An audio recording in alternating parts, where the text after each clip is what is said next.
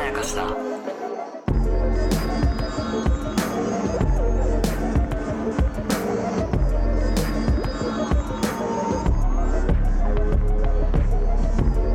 大島康之です高野湊です無限まやかしとは映画やドラマや漫画や小説などのフィクションすなわちまやかしを無限に貪り続けている私たち二人がそれらの感想や考察を述べていくラジオ番組でございます、あーえー、フジテレビ系列木曜のドラマ、えー、2022年秋クールの「えーサイレント第8話の、え1本目の感想でございます2週間待って2ね週間待って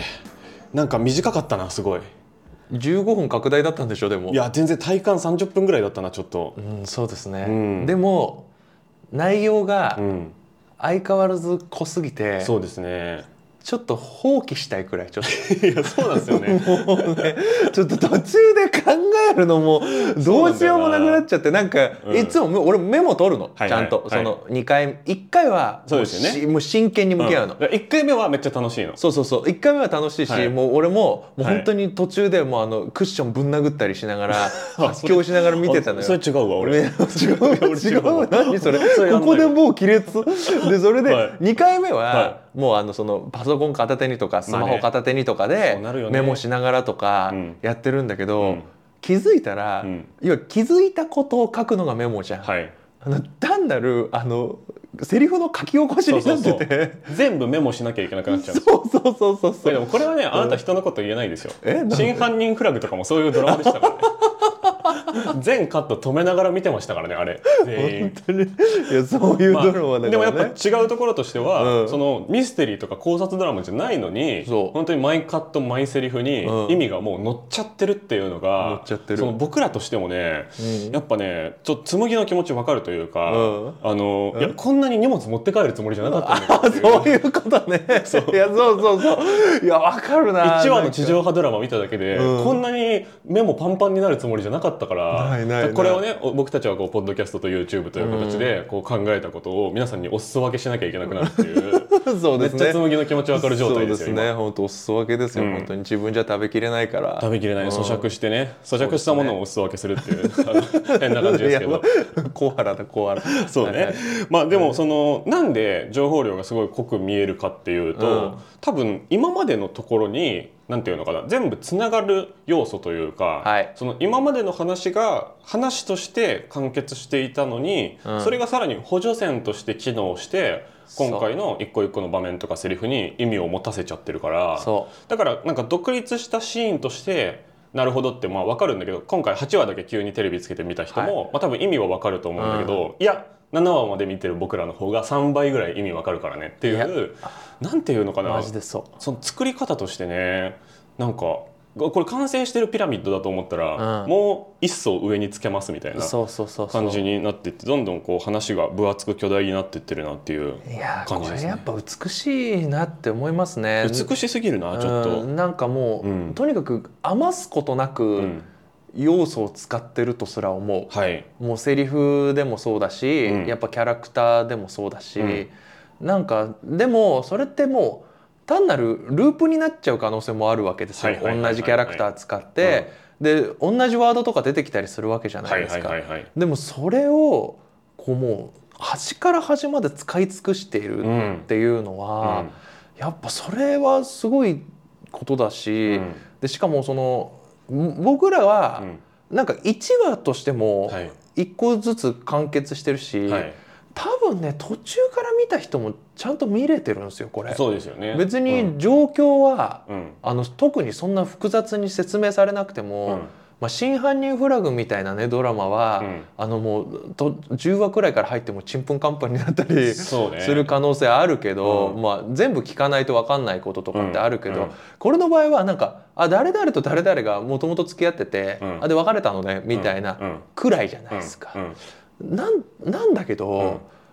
明らかにだからその途中から入った人は多分楽しんでると思はう、いはいはいでもも間違いなくん1話から見てる人が一番楽しんでいるってそういなんだよねう確信を持てるっていう作品は、これかなり理想的だと思う。理想的ですね、うん、誰でも途中から入れるんだけど、うんうんでもそれは最初見てなくてもいいようんっ、ていう意味じゃなくて、うん最初から見てるとより楽しいそうですねっていうことじゃないですかうんうんあとね、まあ、あこの外側の話ばっかになっちゃうんだけど、うんまあ、とりあえず1個目の感想で言っときたいこととして、これ一気見するより1週間に1本がやっぱちょうどいいですね。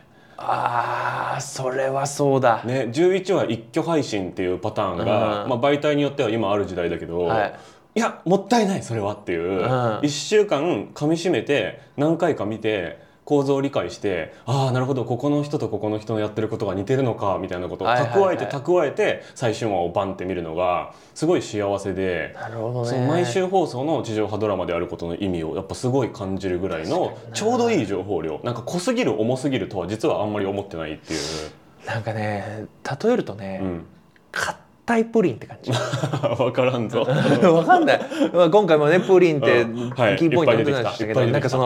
のもったりしたプリンうんもうこのスプーン入れるのもうん抵抗があるくらいで、うんでもデザートじゃないはいで1個なの、はいはいはいはいでもう硬いプリンをこうゆっくり食べるって いあゆっうくり感じ食べるわそうでしっくりくるカラメルのその苦味もあるしうんみたいな、うんでもプリンってプッチンプリンみたいなのだとドゥルルルルってって食べれちゃうじゃないですか そうですねそうそうそうだからあの連続で食べてもいい、うんけれどうんもっていう意味、確かにそうあのカフェで800円ぐらいするプリンねそうそうそう800円プクルするプリ自ン家製のやつねそうそうそうそう卵プリンとかついてる昔ながらの卵プそうリンでみすねたいなやつな感じはする、うんわかるうんだからやっぱり1週間空けたいし、うんまあでもやっぱそうねあと一気に見るともったいない感じももっすたるいないもったいない、うん、なんかあの忘れ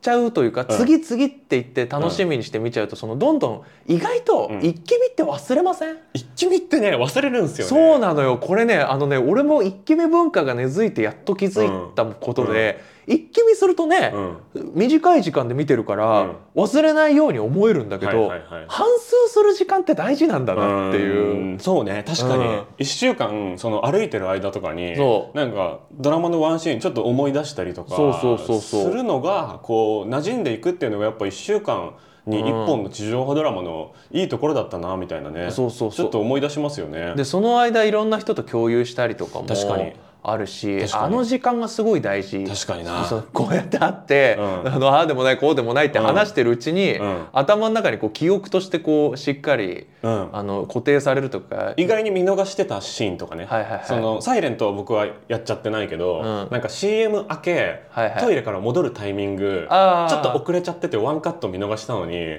見たことにしてたりするのをこうあ人ーと喋ってあそんなカットあったんだっけみたいなはいはいはいことを補充したりねそういうそうそうそうそう1週間ドラマの見方まあそんなね外側の話ばっかしててもし いやょうがないかなならんで外側の話ばっかするかっていうとあの逃げようとし てる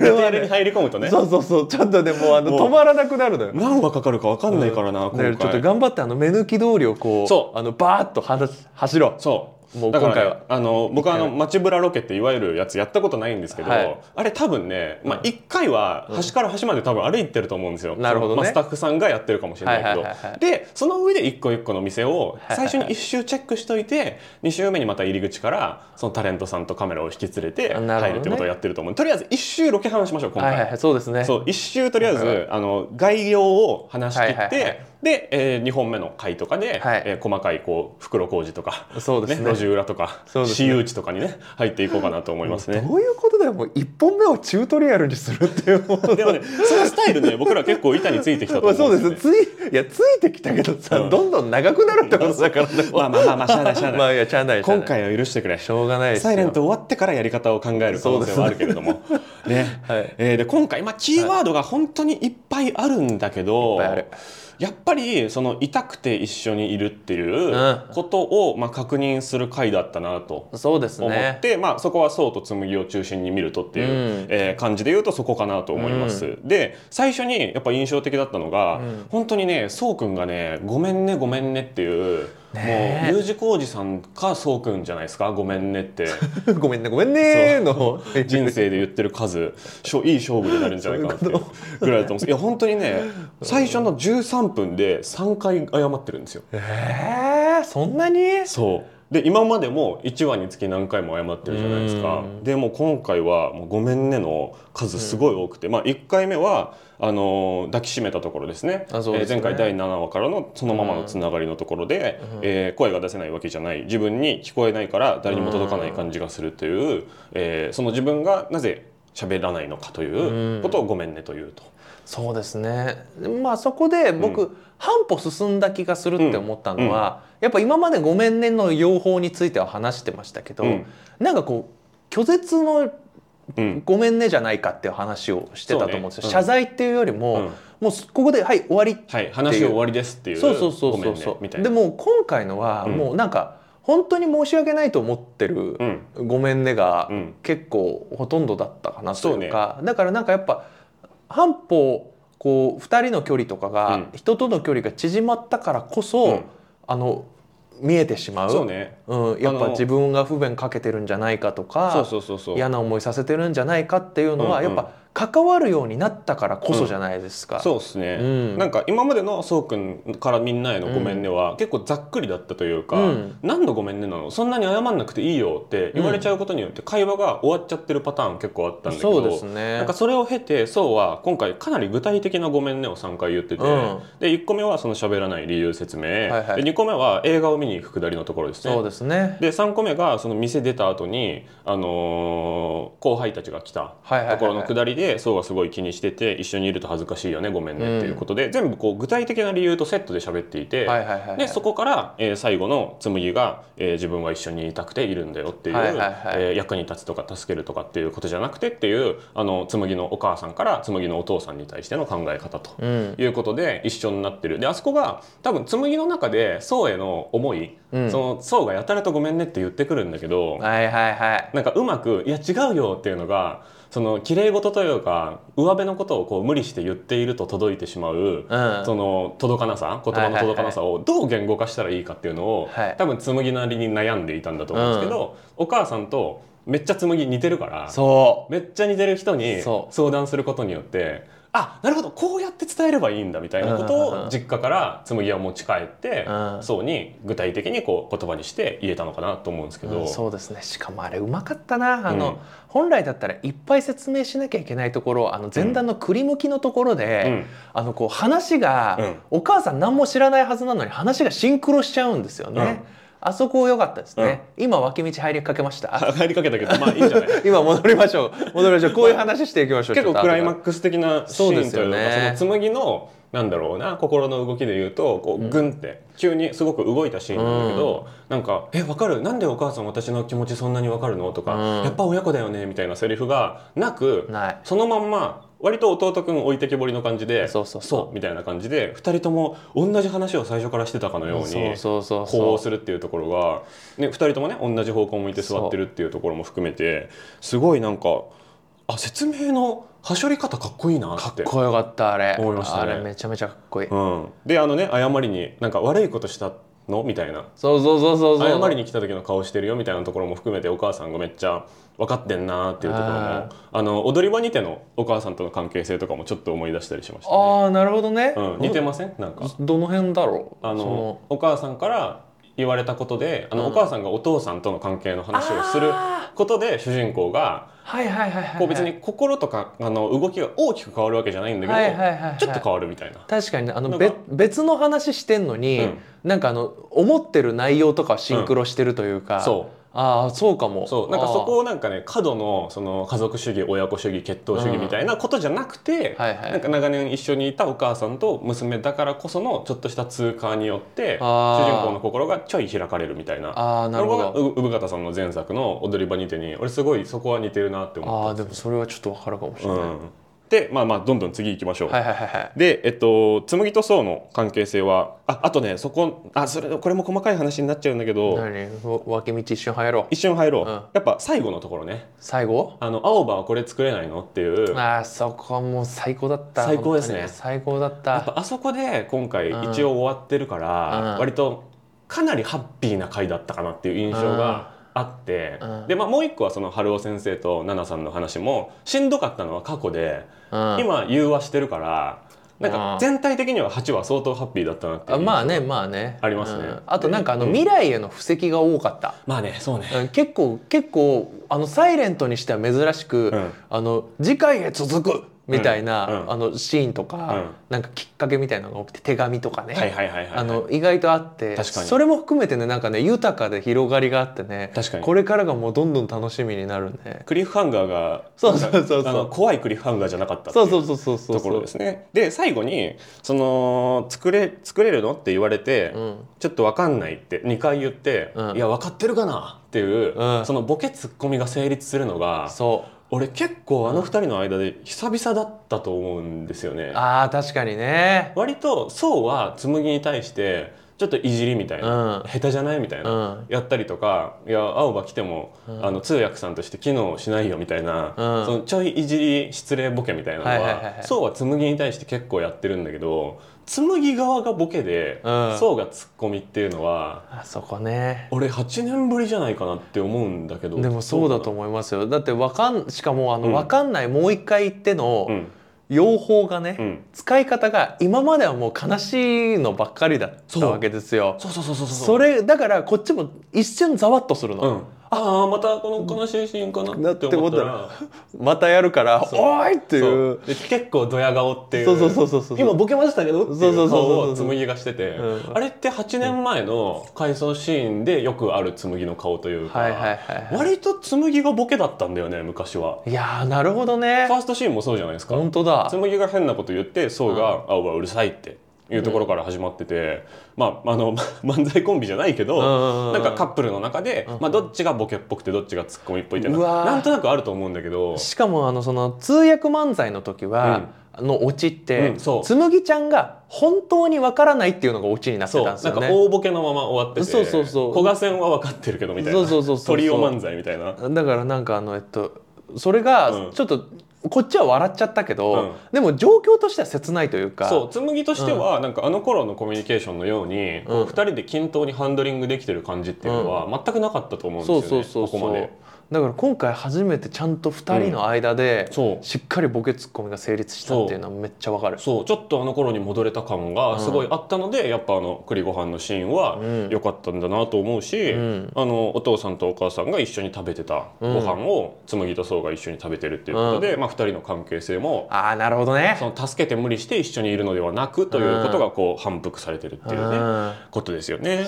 栗ご飯っていいっすようね、ん、なんかさなんかちょうどダサいというかさちょうどダサいなんかさその なんていうのかなえ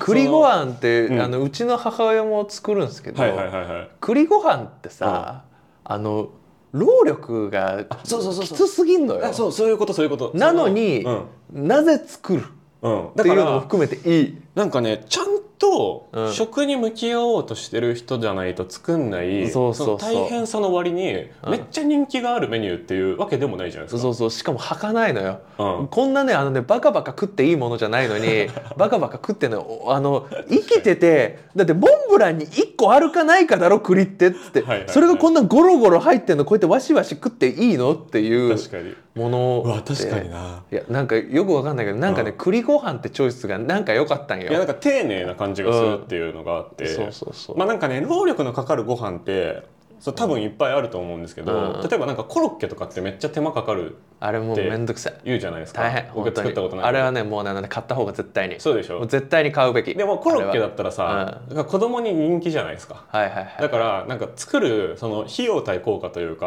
うんなんかコスト対人気みたいなことで言うと、うんコロッケって結構別に子供が喜んでくれるから、うん親が作るのは別にいいと思うんですけど、うん栗ご飯子供がめちゃくちゃ好きかっていうとさあなーんか、まあねそうあそそれはじゃあお父さんが好きで作ってたんだろうな感めっちゃありませんなんかあーなんかちょっともうちょっとやばい脇道に行脇道すくぞぎる危ない危ない危ない じゃあいやいや栗ご飯の話もうちょっとごご飯の話になるとちょっと俺うるさいからちょそっうとだいやう栗るさい人だ栗ご飯っていうのは何が大事かっていうとあの栗ご飯はあの作り方じゃないと絶対に美味しくならないから大事なあそういのうことコロッケは買ってこれるじゃんあそういうことでも栗ご飯ってマジでうわあの栗を買ってきてめちゃくちゃ面倒くさいのに一生懸命ああやって剥いてで炊くことでしかねあ面白いあれはねあれはあの栗ご飯にはならないの。はいはいはいはい売ってる栗ご飯と、なるほどねあのねはいはい売ってるコロッケと家で作るコロッケは、うん基本ねあのねに煮れるああそうなんだでもね家で作る栗ご飯と店で買う栗ご飯絶対に煮じゃなあいちょっからとねコロッケ VS 栗ご飯の話 やばいで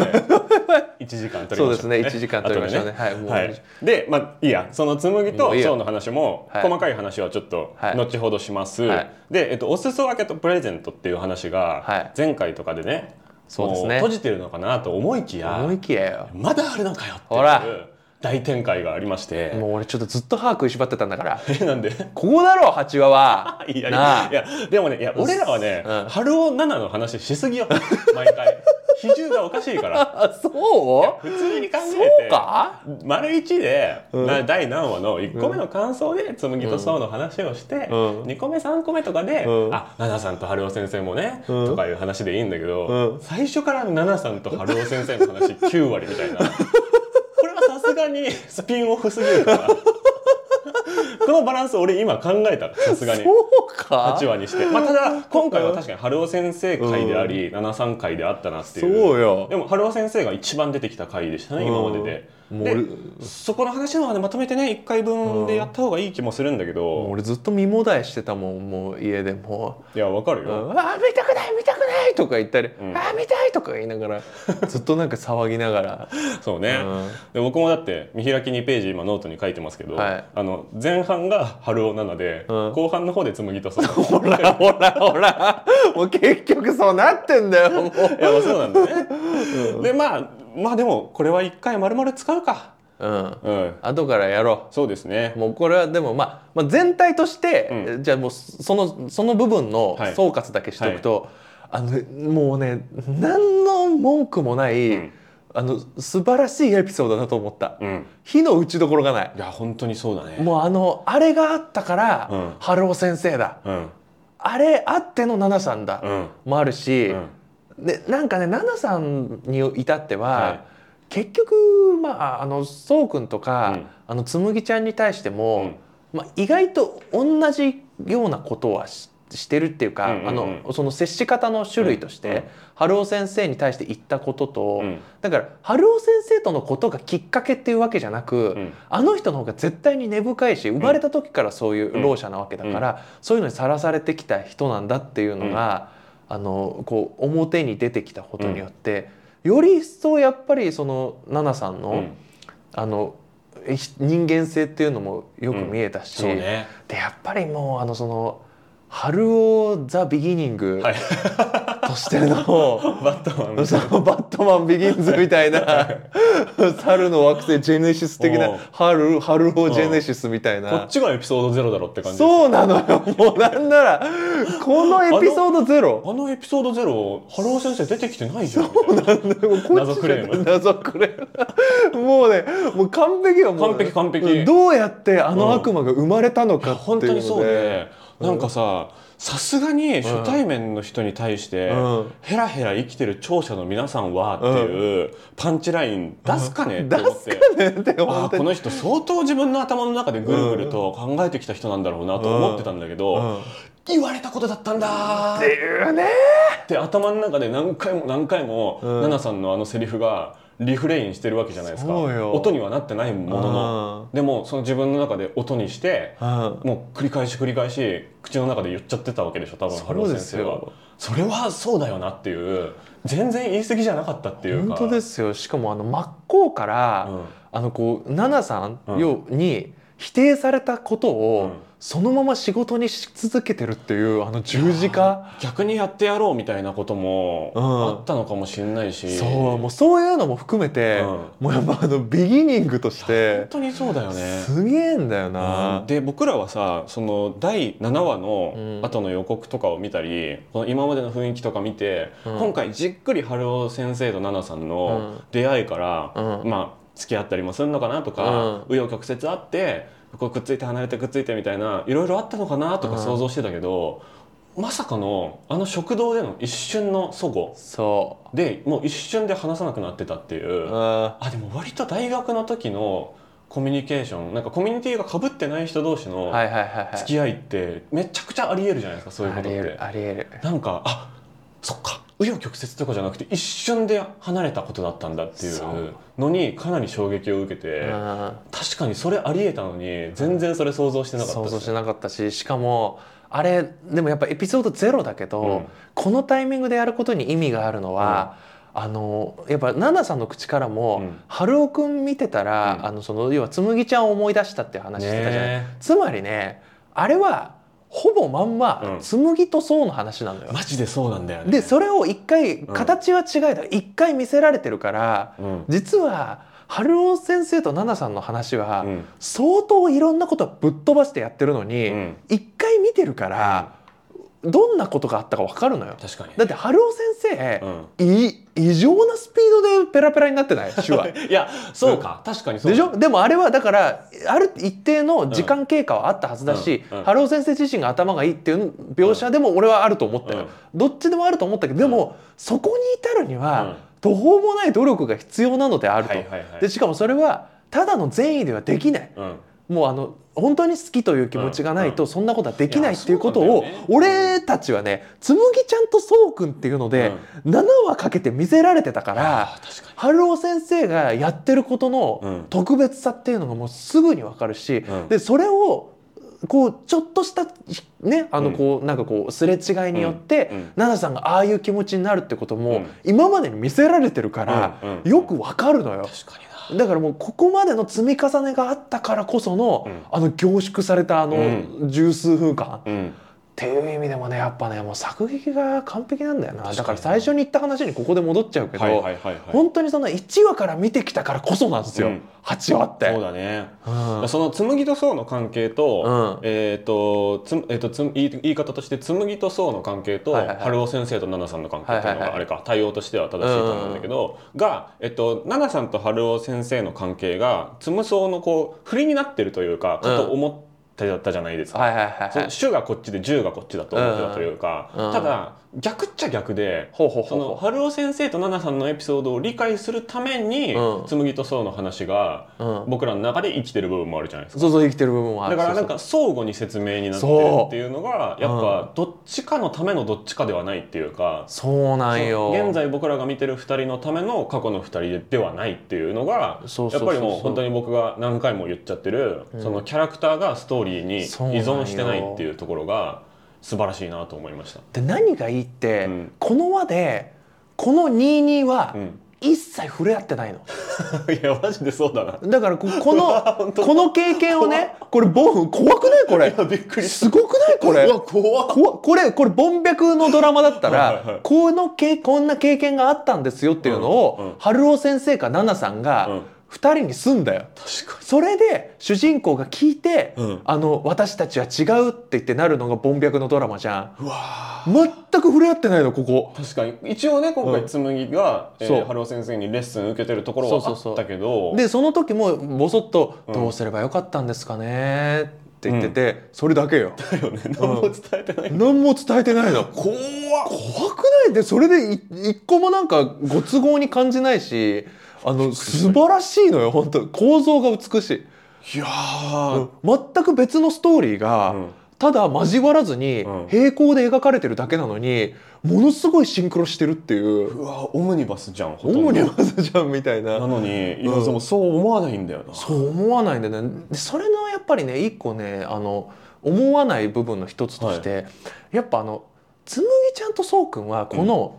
あのえっと春雄先生と奈々さんがうん乗り越えられなかった部分うをん超えて8話終わるじゃうんん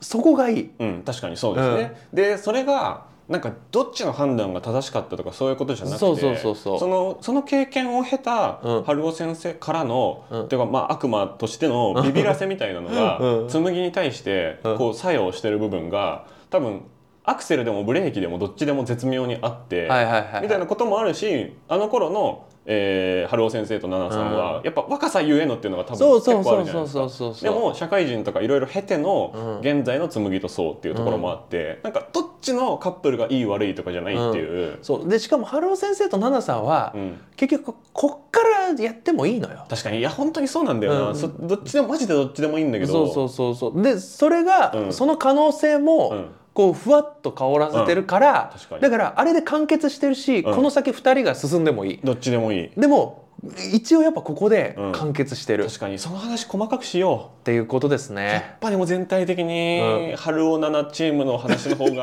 長くなりそうな予感を僕はねこの丸一ですでに感じているよそうですねまあでも紬でもだからといってね紬ちゃんとそうくんがうん描かれてないっていうわけでは全くないです全然全然うん、ただこれは思い入れの話かもしれないし、あ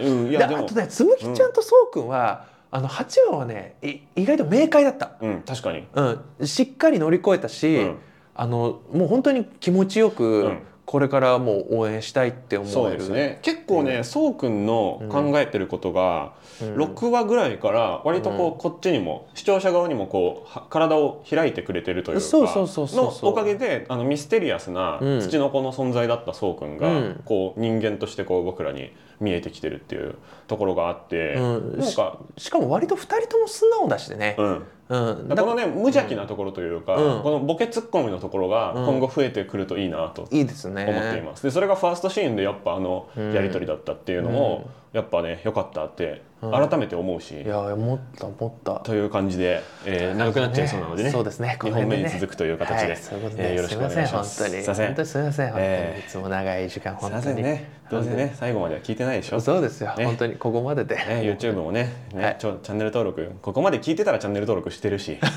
聞いてなかったらしないっていうこうパラドックスの理論みたいな俺これ意味あんのかなってちょっと最近 あなるほどあの動画の最後にチャンネル登録高評価お願いしますそう意味ない説意味ないです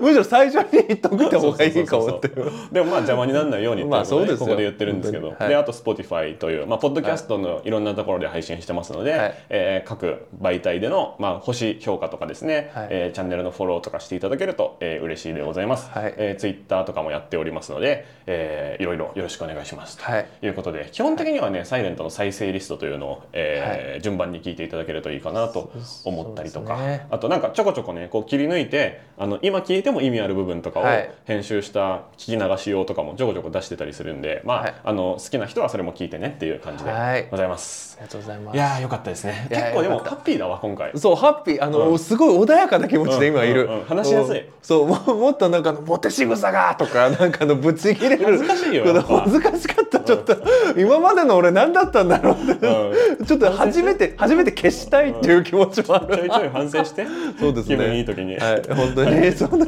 なんだそれ、おい、なんだそれ、自分は悪くねみたいな、自分は何も悪くな い。いろんな意見があるとは思いますけれども、はいまあそうですねはいというわけで大島康之でした。はい、高野湊でした。ありがとうございましたありがとうございました。